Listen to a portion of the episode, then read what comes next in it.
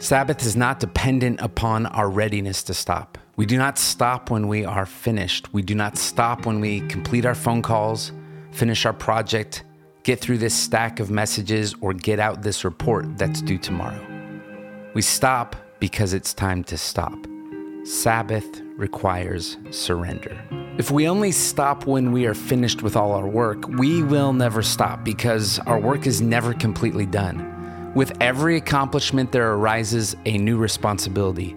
Every swept floor invites another sweeping. Every child bathed invites another bathing. When all life moves in such cycles, what is ever finished? The sun goes round, the moon goes round, the tides and seasons go round. People are born and die, and when are we finished? If we refuse rest until we are finished, we will never rest until we die.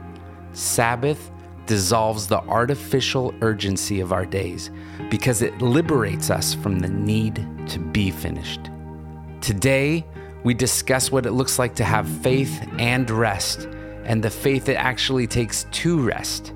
We will look at our experiences with rest over the years, how it has helped us process emotions and find peace with God in the midst of a chaotic world. We're glad you're here. Thanks for joining The Father Pursuit. Welcome to The Father Pursuit. This is an M46 Ministries podcast about fathers who want to pursue their children. As God our Father pursues us, we want to encourage fathers as they pursue their kids. And for those of you just trying to figure it all out, we walk this road together. No shame, no judgment, no condemnation. Just a real look at what it means to be an intentional father, learn from our mistakes, and grow forward in love and grace. Together, we are learning to be the father our Father wants us to be.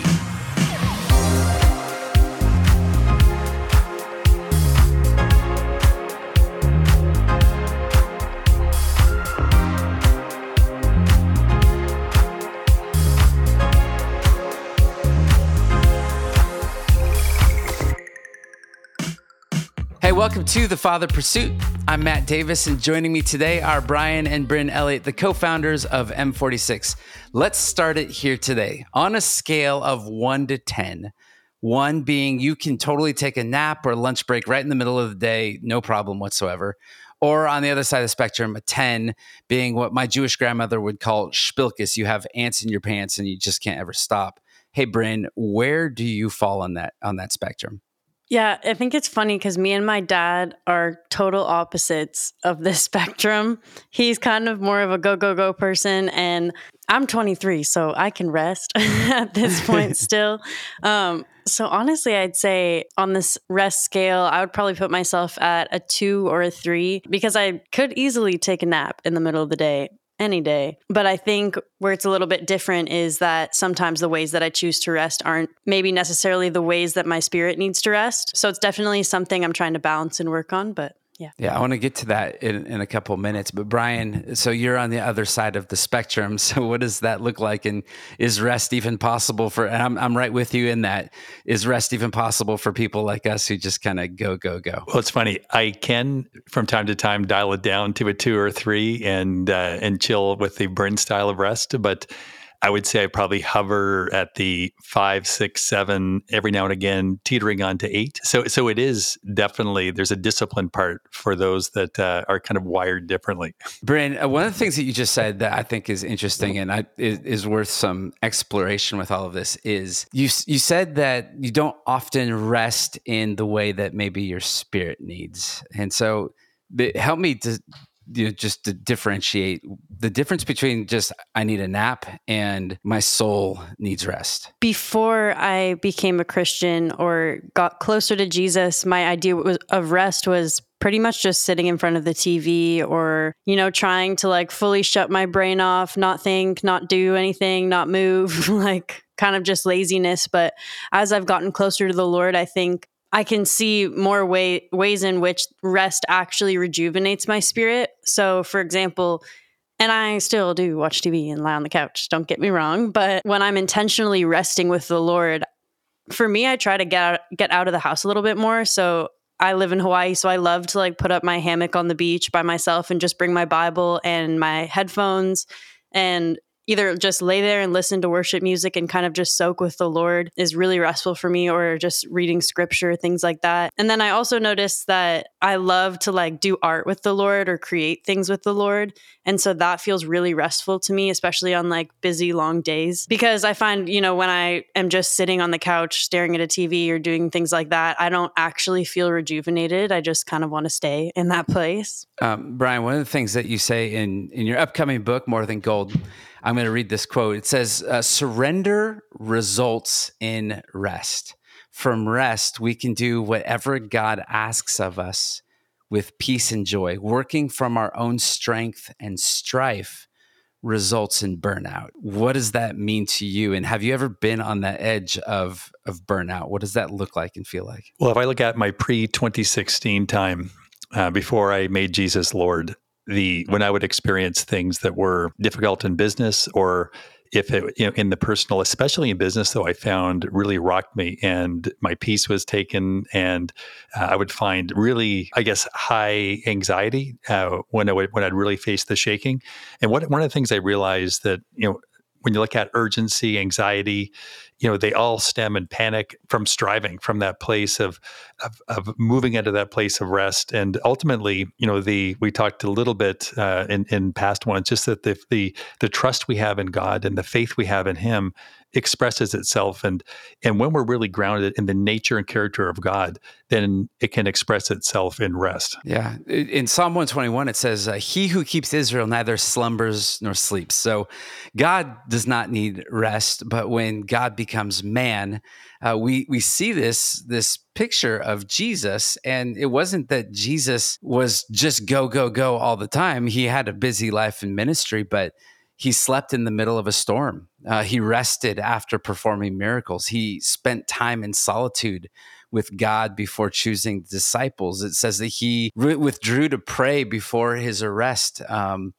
All throughout the narrative, if really he was just, it had no humanity, then he would really need no rest. But we see Jesus even just getting away. And he would celebrate the Sabbath. My background is being Jewish, that we grew up with this. This was always this day to be set apart from Friday night to Saturday night. And it's even this beautiful thing in the creation narrative that for 6 days, God works and he also stops. Now, he didn't do that because he was tired. He did that because it was time to stop. At what point, what are some indicators, Bryn, when you're just maybe worn down, or what are the places in your life when these things start to bubble up or show up, you say to yourself, I need rest. I need to stop. I'm going too much. I'm going too hard. It is really easy for me to get burnt out. And I think I noticed that when I tend to get burnt out is when I, like, my work or whatever ministry even is coming from a place of striving. And I think it's really interesting because in Hebrews 4:11, it actually tells us to strive to enter rest with God. And it's the only place in the Bible that it tells us to strive. And I think it's so cool because when we enter that place of rest, when we strive to enter rest with God, I feel like it's those moments that really create intimacy and, for me at least, really grow my love for the Lord. And then coming out of those places, the things that I do and the work and the ministry and all of that kind of stuff can come from a place of intimacy and love for the Lord. So I noticed for me, it's the burnout is when I don't strive to enter rest with the Lord because I feel like it really affects my intimacy with Him. Yeah. I remember coming out of a really busy season as a pastor, and going through December is just a little bit crazy with all of the services. And I think our staff, we chose this theme of simplicity for the next year. And I'll never forget, I was up first to preach, and it was January 3rd, 2016. And they gave me the topic of Sabbath. And, you know, we're doing all of these different pieces of simplicity and simplifying our lives. And so one of those things was just the Sabbath. And so, you know, they said, well, you're the Jewish guy. Why don't you talk about Sabbath? And so on January 3rd, 2016, I preach on Sabbath and how much we needed rest, and feeling it in my own soul that I was like burning out. And so I preached that message. And that afternoon I got mono, and I was on my back for the next 6 weeks. So there is like this, man, if we don't stop, there are these moments. But Brian, doesn't God make kind of a big deal about this? Like, there was even captivity that is associated and connected with Israel's failure to observe and keep the Sabbath. And therefore they are now in captivity for all of those Sabbaths that they missed. God cares about this, right? Yeah, totally. When you look at the command, to remember the Sabbath and keep it holy, you know, it's a call to cease from labors and to honor God and our family in that time. And what's interesting too is that when you look at the life of Jesus, he's our ultimate model. And, you know, he, like you talked about at the beginning, like he would go on his own and he would rest. And, you know, so he did that very well. But he healed on the Sabbath. And one of the things that Jesus said is, my Father is always at work. And now, I mean, so when we look at it, we're free to do good works. Like, we're not going to walk by somebody that's down and out, or see somebody in need and not reach out. So there's but I think Jesus models everything, obviously, so beautifully, and Sabbath is no different. Yeah. And you talk a lot, Brian, in the book about that we must work from our rest and not rest from our work. And we have it so backwards. And it's interesting, like even in the creation account in Genesis, it says it was evening and it was morning for each day. And what I love is that Adam and Eve, man was created on day 6. And then what? The next day, day 7, is Sabbath. And so Adam and Eve's first full day of existence on earth was rest. But how do we get this wrong? And our American culture is we just go, go, go, and we don't stop and rest very well. I don't know if it's the same way in Canada, but why is it that we should be working from our rest and not resting from our work? When you look at, you know, all performance and striving, you know, distraction, independence, right? Those are all the enemy's tactics. And I think we get pulled culturally into this fast forward society, and quite often silence can make us feel vulnerable. And really, I think the more uncomfortable we get in the silence with God, it shows the more that we actually need it. And I found too that when you really slow down and you step back, it really exposes things. Our flaws and our weaknesses rises to the surface. But when you're in rest, it really reminds us that our strength comes from the Lord, and it's a conscious shift. And that's why it's also a discipline. So it's a place of trust and faith, but it's also a discipline, and it's of the Spirit that we can abide and begin to move in that way. One of the great quotes in the book is that rest is a weapon against the enemy. He cannot penetrate your peace. Rest is a weapon against the enemy. If I'm going into a strategy just before going into war, and the general's saying, all right, guys, this is how we're going to do it. We're going to rest. I would be running the opposite direction. So, Brian, how can rest be this weapon against the enemy? Well, when we're in rest, we actually move into a God consciousness, and we're focused on what God is and what He's doing, and so rest can actually move us into a place of worship, because our eyes were focused on Him. We're moving in that place of surrender, and we know the battle is the Lord's, and so that place of rest is really a place of peace. And so the shalom, like we can operate from shalom, we can be still in the shalom, and like shalom means peace and harmony and wholeness and completeness, and so that's again the fruit of abiding. But when you look at Scripture, and so the God of peace that crushes Satan under your feet. So as we hold our peace, then God is released, and you see that in Psalm 91, you see it in Psalm 23. And, you know, also not by might nor by power, but by my Spirit. And, you know, again, our weapons of warfare are not carnal, but mighty for the pulling down of strongholds. So they're literally spiritual weapons that we're engaging in. And it was interesting. I had a friend over, and I'm visiting in New Brunswick right now. And we were talking, and he said, do you remember we were at a restaurant about 2 to 3 years ago? And he said, somebody got out of hand and they started screaming and hollering. There was almost a fight breaking out. And he said, you walked up to this guy and they were going at it pretty hard. You put your hand on him and you spoke peace over him. And it really, it totally shifted everything. And he stopped and he looked at me, and I asked him a question. And then at the end of it, I ended up with him outside, and I laid hands and I prayed for him and his friend. So it was incredible how just moving in that place of peace. So I moved in the exact opposite spirit, and I just came, it was more of an obedience, and there was no, typically, as a guy, you would kind of move in more of an aggressive stance, but I was just really led by the Spirit to move in an opposite way. And I think that's where peace is so powerful, because you think of what is the kingdom of God, it is righteousness, peace, and joy in the Holy Spirit. So our right standing with God, and we are the righteousness of Christ, that we are innocent, right? And so that puts us in a place where we can just live in the peace of God. And it's so righteousness, which leads to peace, which leads to joy. And that peace is Jesus, the peace that passes all understanding beyond circumstance. And joy is a person, and joy is Jesus. So we begin to see how from that place of rest, we become aware of God. We're kind of released from our own strength, and we begin to plug into who God is and what he's going to do. Bryn, I think that people might look at adults in their 20s and 30s and kind of look at millennials or Gen Z, that generational type of thing.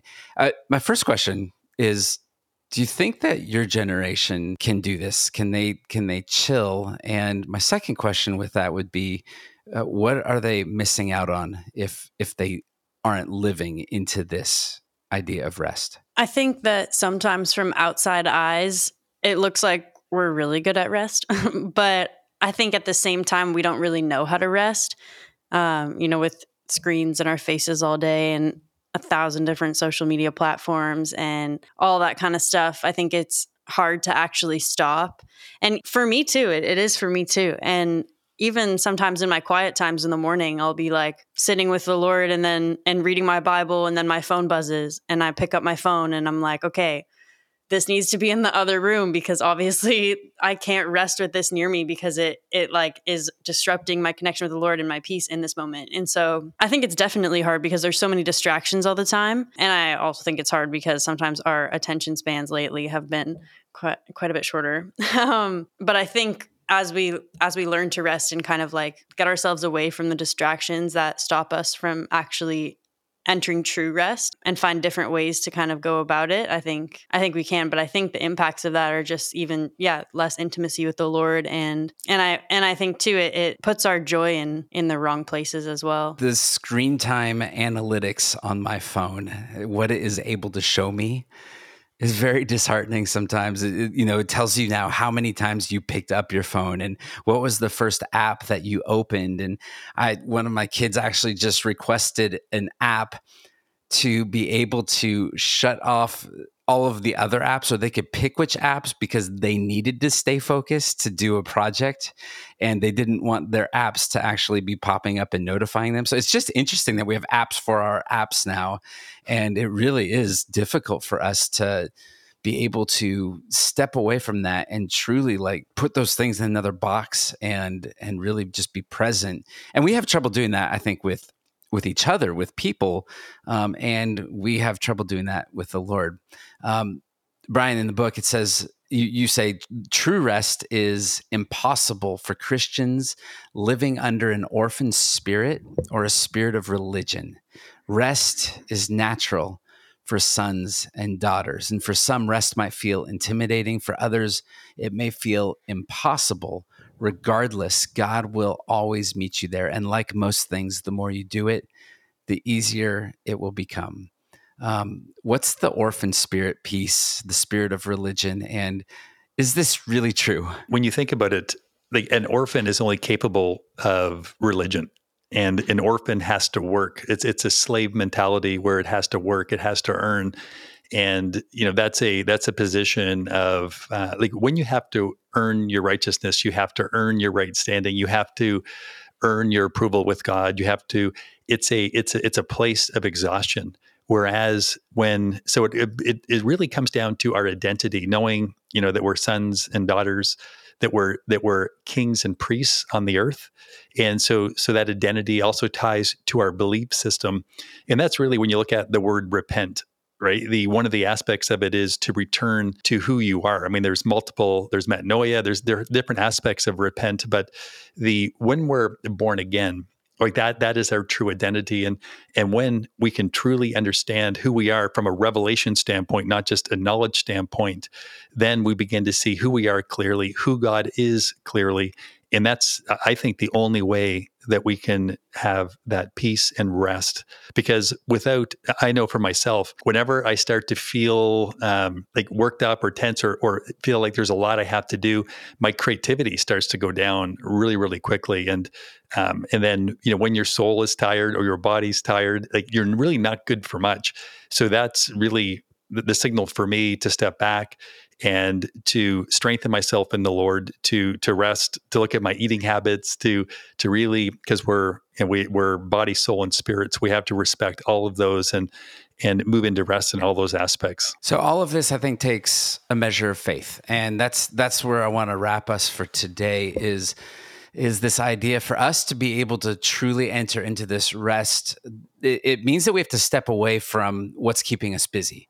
And that might be, it could be homework if you're a student. It could be certain projects. If you own a company, then you might have to take a break from some of that. If you are working in the home and you have a lot of stuff to do there, you have to take a step away. And there's a trust, a faith here that everything's going to be okay and that God's going to work it out. If I don't finish this project or if I take this moment of rest, that our fear, I think fear is driving this conversation in our heads of, I'm not going to get this done. I'm not going to have what I need. I'm not going to get paid. I'm not going to have enough money. It's all up to me. So where do we lack faith in this aspect of looking to God, trusting God in our Sabbath time, in our rest? One of my very favorite scriptures is, seek first his kingdom and his righteousness, and all things will be added unto you. So we're designed to move from the kingdom of this world, the kingdom of darkness. And when we accept Jesus, he's the door into the kingdom of God. And from that place, then we can truly rest, because we know in that place that Jesus is all in all. And we're now receiving from an eternal kingdom. We're part of an eternal kingdom. We're an immortal son of the Most High, and Jesus is now our brother. So we're coming from a totally different standpoint. And then when we understand that Jesus is all in all, that he is our provider, that everything that we have that is good is from him, and that scripture says that even when we sleep, right, he's providing for us. So we can, at that point, begin to disconnect from the things of this world and begin so we focus on what's above and not beneath, so we can really set our eyes on heaven and begin to operate from that place of faith. And with faith too, it's interesting how, you know, there's different aspects of faith that everybody is given a portion of faith, which is saving faith. So we can exercise faith through grace for salvation. And every person on earth has that measure of faith. And then, you know, faith comes from hearing and hearing the word of God. So as we gather together, as we read the word, as we speak of God, we're building up faith. And there's also the other aspect of faith that is the gift of faith. And because we're in union, life union with Jesus, we're one with him, that we can begin to move in that gift of faith. And when that hits, that's really where everything begins to change in pretty dramatic ways. So but again, it's all from a lifestyle of abiding in that whole Sabbath piece of just disconnecting and honoring God, but not doing it religiously. Like if there's things that are, that I love to read and I love to learn. And I mean, that stuff is actually, I'm pretty much insatiably curious. So I'm always like, I don't read fiction because there's so many cool things to know. So my Sabbath probably looks a lot different than Bryn's Sabbath, for example. And then if I do have to be traveling or something like that, then I'll just make sure I incorporate rest into another part of my day. One of the passages in scripture I connect with is, Lord, I believe, help my unbelief.